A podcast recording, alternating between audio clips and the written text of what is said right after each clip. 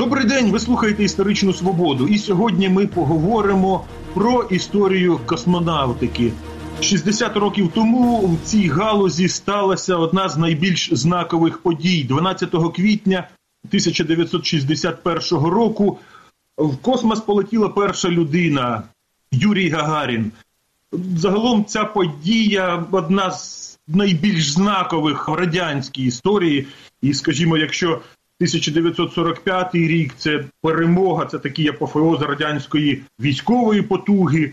То 1961 рік це апофеоз радянської науково-технічної думки, науково-технічного прогресу.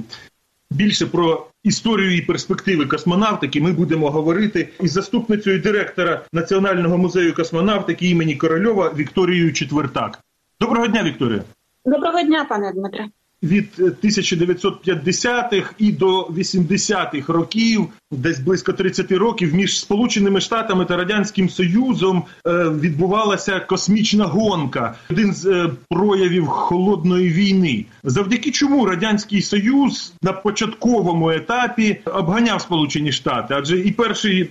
Штучний супутник і перша людина в космосі це все таки здобутки радянського союзу.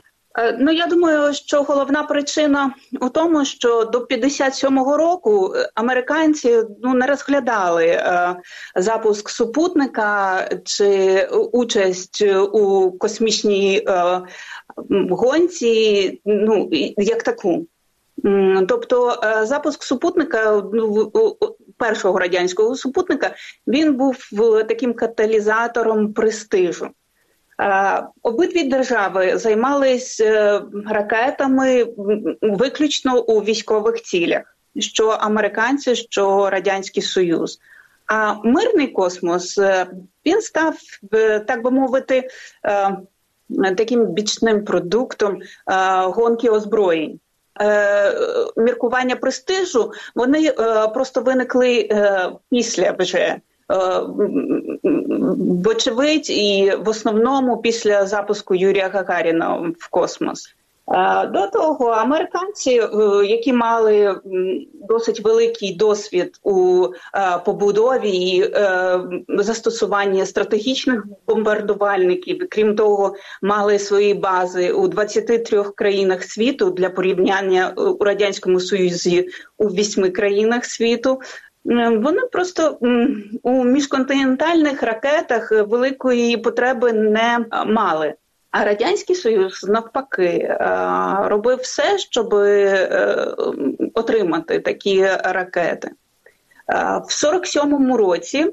Якщо я не помиляюсь, Пентагон експерти доповіли Пентагону, що супутник Землі вагою 225 кілограмів може бути запущений через 5 років. Але військові, розглянувши таку е, можливість, е, просто е, відкинули її, тому що вага атомної бомби, наприклад, складала мінімум 5 тонн.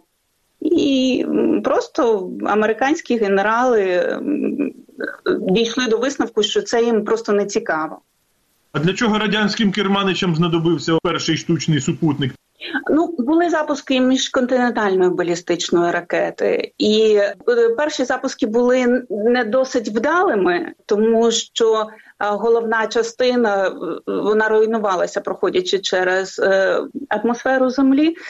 А от супутник така ракета могла вивести. Тому Вочевидь, було прийнято е, таке рішення. Хоча е, хочу сказати, що Сергію Корольову е, дуже багато зусиль потребувало докласти для того, щоб переконати Микиту Сергійовича, тому що е, супутник е, потрібен радянському союзу. Я все таки з вами даруйте не погоджуся в одному моменті. Ви кажете, що американці не розглядали, радянський союз розглядав. Е, Американський перший астронавт е, Алан Шепард здійснив політ менше ніж за місяць е, після Юрія Гагаріна. Це сталося 5 травня того ж 61-го е, року. Тобто, все таки я якось вони одне одному в потилицю дихали. Маю на увазі космічні програми над державою. Ага. Але я ж сказала, що до 57-го року, до запуску першого штучного супутника, справа в тім, що цей супутник був справа ефект, е, ну бомба, що розірвалася у всьому світі. Це оцінювалося як прорив. І тоді політичний престиж і е, е, іміджовий аспект, от він вийшов на перше місце, тому що для радянського союзу це було важливо довести от перевагу е, саме соціалістичної моделі. А от ви сказали, що головному конструктору космічних е, кораблів Корольову було деякі речі не просто довести партійному керівництву. А от взагалі Корольов це людина зі складною біографією. Тривалий час він е, був позбавлений волі от під час великого терору. Як він вибудовував відносини з радянським керівництвом? Е, ну, справа в тім, що е, специфіка е, тоді радянської країни. Ви ж подивіться історію. Багато із тих людей, які у майбутньому очолять космічну програму, вони пройшли через табори. Якщо розглядати початок космічної ери і початок створення такої організації, як Рада головних конструкторів, до якої увійшли на початковому етапі е, шестеро людей. Двоє з них Сергій Корольов і Валентин Глушко, мали е, досвід перебування у таборах. Е, це була така, ну можна сказати, типова історія для країни. А перспективи ем, ракетної техніки і е, її військову е, необхідність побачили наприкінці Другої світової війни, адже е, і американці, і Велика Британія теж отримали щось від німецького спадку. Я маю на увазі ракети Фау. Ну і радянський союз, звичайно, хотів мати такі ракети. А ну, от я б хотів потім... тут уточнити один момент: радянський прорив в космос. Це більше заслуга кого? Конструкторів, чи може трофейних команд, які німецькі ракети вправно збирали, чи може це заслуга більше шпигунів? От хто тут більше доклався? Об'єктивно, якщо говорити, ем, німці з 37-го року активно розвивали цей напрям е, побудови ракет в радянському союзі. Е, з 33-го року був організований реактивний науково-дослідний інститут. Е, а потім 37-38 рік це був період певної стагнації, і коли радянські е, військові побачили німецьку техніку. Ну звичайно, вони були вражені. Тобто той досвід, який був накопичений е, німцями, він звісно, що мав певний вплив, але і е, конструкторська думка, адже Сергій Корольов не тільки відтворив німецьку фау, але й вдосконалив її. Тому тут можна сказати, що ось ці е, фактори вони вкупі сприяли тому, що е, ми зрештою отримали е, міжконтинентальну балістичну ракету і космічну ракету. Щодо міжконтинентальних балістичних ракет про це казали менше, але от ця подія, перша людина в космосі, Тоді це мало справді величезний фурор. Юрій Гагарін доти нікому невідомий став одним з найпопулярніших людей на планеті. І тоді здавалося, що людина невдовзі підкорить космос. От Дивишся, що тоді співали, які фільми були. Таке враження, що всі діти хотіли бути космонавтами. В моді була оця от космічна фантастика. І от минуло 60 років, що ми бачимо? Інтерес до космічної галузі став е, значно меншим. Е, ставати космонавтами, астронавтами. Ну мені здається, такого аж надмірного захоплення від цих професій немає. Чим би ви це пояснили? Е, ну, дійсно, якщо порівняти 60-ті роки і сьогоднішній час, е, ну це велика різниця. Але е, треба мати на увазі, що в 60-ті роки дійсно це був прорив, це вихід за межі земної атмосфери. Це була така е, мрія, яка е, про яку мріяли, але не думали, що е, вона колись е, справдиться. А коли дійсно перший космонавт облетів планету, і його побачили, і побачили, що це дійсно жива людина, існуюча людина, реально існуюча людина. То дійсно, що а, такі речі надихають. І звісно, е, якщо за радянських часів країна робила по 100 запусків е, на рік, е, це приблизно по дві ракети на тиждень. То 90-ті роки, звичайно, що ситуація змінилася, і якось ось такі побутові проблеми і проблеми виживання вийшли на перший план. Якщо я правильно зрозумів причинно-наслідкові зв'язки, то із закінченням холодної війни, із закінченням гонки так. озброєнь, то занепала і космічна галузь, так? Так, тобто е, втрачений ось цей був е, е, такий азарт, можна сказати, і ем, не відбулося якихось таких проривів далі. Тобто, перша людина, перший космонавт полетів у космос, людина вийшла вперше у відкритий космічний простір. Автомати полетіли до інших планет. Це дійсно вражало, це дійсно збуджувало уяву. А далі всі, начебто, звикли до того, що космонавти літають на орбіту, що вони проводять якісь певні роботи. Ну а потім вже і інтерес із за певної економічної ситуації він зовсім знизився і ем, дещо втратився. Ну зараз Ілон Маск запалює фантазію, буде цю уяву, так що можливо. От, Власне, хотів сказати, що за ці 60 років е, людина ж фактично не вийшла за межі земної орбіти. Як ви зауважили, що за межі сонячної системи літають автоматичні апарати. Перспективи виходу людини власне за межі сонячної системи. Це перспектива якого часу? Чи взагалі тут про перспективи нема підстав говорити? Ну не так давно швейцарський астроном Мішель Майер, е, лауреат, е, до речі, Нобелівської премії буквально зруйнував надії, що людство коли-небудь вийде за межі сонячної системи. На те є об'єктивні такі обставини, тому що для того, щоб е, мати змогу вийти за межі сонячної системи, потрібна досить велика швидкість. Це приблизно 16,6 км на секунду. Апарати Voyager е, розвивали близько 16 км на секунду. Е, апарат New Horizons він 16,2 км на секунду. Тобто за 42 роки від запуску перших воєджерів було подолано щось е, трошки більше 22 мільярдів кілометрів.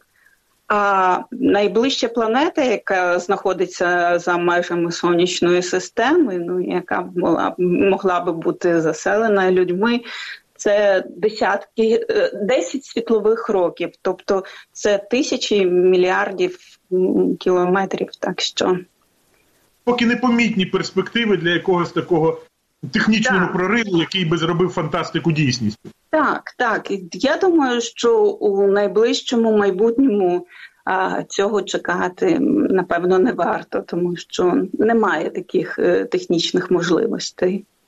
А як от е, співали в часи Гагаріна і на Марсі будуть яблуні цвісти, тобто щодо освоєння в межах сонячної системи, то які перспективи?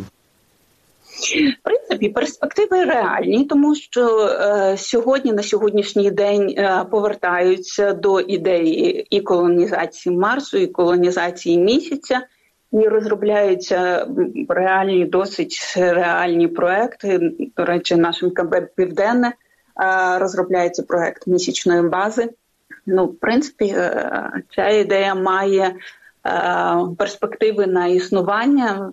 Марс теж видається реальною перспективою, так що я думаю, що у найближчі десятиліття ну, такі мрії можуть справдитися. А от говорити про щось дуже далеке, ну напевно, не варто.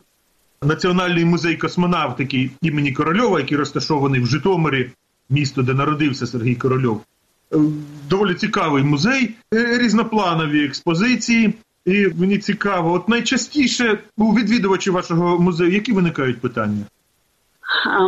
Ну, перш за все, людей цікавить побут, як е, астронавти, космонавти вирішують побутові е, якісь е, питання. Крім того, дуже часто запитання, чи насправді були американці на місяці. Ну, мабуть, один із десяти відвідувачів запитує, ставить таке запитання. Ну і як ми ще називаємо їх технічними всезнайками, запитання ті, які стосуються якихось технічних особливостей, або це будова космічних апаратів, або технічні е, якісь моменти е, пов'язані з польотом космічних апаратів. Ну, звичайно, е, запитують про зірки, про планети. Да. Ну так давайте що... от цих два питання розберемо. Якщо вони цікаві відвідувачам, то думаю, з великою ймовірністю і слухачам можуть бути цікаві. Е, як змінився побут космонавта за 60 років от з часів Гагаріна? Ну, якщо у Гагаріна була задача е, попробувати вживати їжу, тому що е, вчені сумнівалися, чи е, зможе людський організм нормально засвоювати їжу в умовах невагомості спостерігати за землею, записувати олівцем враження у блокнот, е, передавати інформацію, то ем, зараз у космонавтів е, набагато складніші набагато комплексніші е, завдання, і набагато складніший навіть побут, тому що мінімум півроку продовжується космічна місія. За цей час треба пристосуватися адаптуватися до умов е, відсутності земної гравітації і до умов невагомості. І побутові питання вони. Е, досить складні, досить цікаві, тому що, ну, наприклад, космонавти сплять стоячи те, чого ми не робимо на землі. Дуже а, важко пристосуватися до такого. Колись наш космонавт Леонід Каденюк е, розповідав, що а, в перші дні дуже важко було до, до цього звикнути. Він просто закривав очі і уявляв, як він лежить на ліжку, і тоді йому вдавалося заснути. А чому не можна лягти в космосі? Е, лягти і лежати точно не можна, тому що будеш літати. Даруйте, навіть в поїзді себе можна таким ремінцем до верхньої полички причепити, щоб не впасти. Е. Космонавтам теж такий ремінець можна зробити. Ну, у них є е, такі спальні мішки е, на блискавці. Е, вони прикріплені до е, ну можна так умовно сказати, стіни е, відсіку, побутового відсіку. Звісно, що космонавт не літає у вісні, він е, просто прикріплений до. Стіни у спальному мішку, але але все ж таки стоячи. А чому горизонтально не можна? А відсіки дуже маленькі, місця дуже мало. Ага, от, Тому... тобто, тобто ми і зрозуміли щодо побутових, що навіть не ляжеш, тому що нема де лягти. А от оця конспірологічна версія про те, чи були американці на місяці, чи не були американці на місяці. Що про це ви кажете відвідувачам? Справа в тім, що е, зараз е, ж технології розвинені, і всі ці е, шість прапорів, які були встановлені на місяці, вони е, сфотографовані е, тими космічними апаратами, які е, у різні часи, причому різних країн, е, побували на місяці. Ну крім того, е, є свідчення. Тих людей, очевидців, тих подій, навіть самі космонавти Олексій Леонов розповідав, що вони мали змогу чути зв'язок астронавтів з землею, а зімітувати таке набагато складніше ніж е, відправити реально е, людей на місяць. Дуже дуже багато факторів, які все ж таки свідчать про те, що астронавти там побували. Ну і крім того, місячний ґрунт, е, який доставили американці. Мали змогу порівняти з тим ґрунтом, який доставили наші автоматичні станції, тобто він ідентичний. Тому е, основні факти свідчать, е, що все ж таки астронавти там побували. Дякую. Це була історична свобода. із заступницею директора Національного музею космонавтики імені Корольова Вікторією Четвертак ми говорили про історію і перспективи космонавтики. Передачу провів Дмитро Шурхало. На все добре.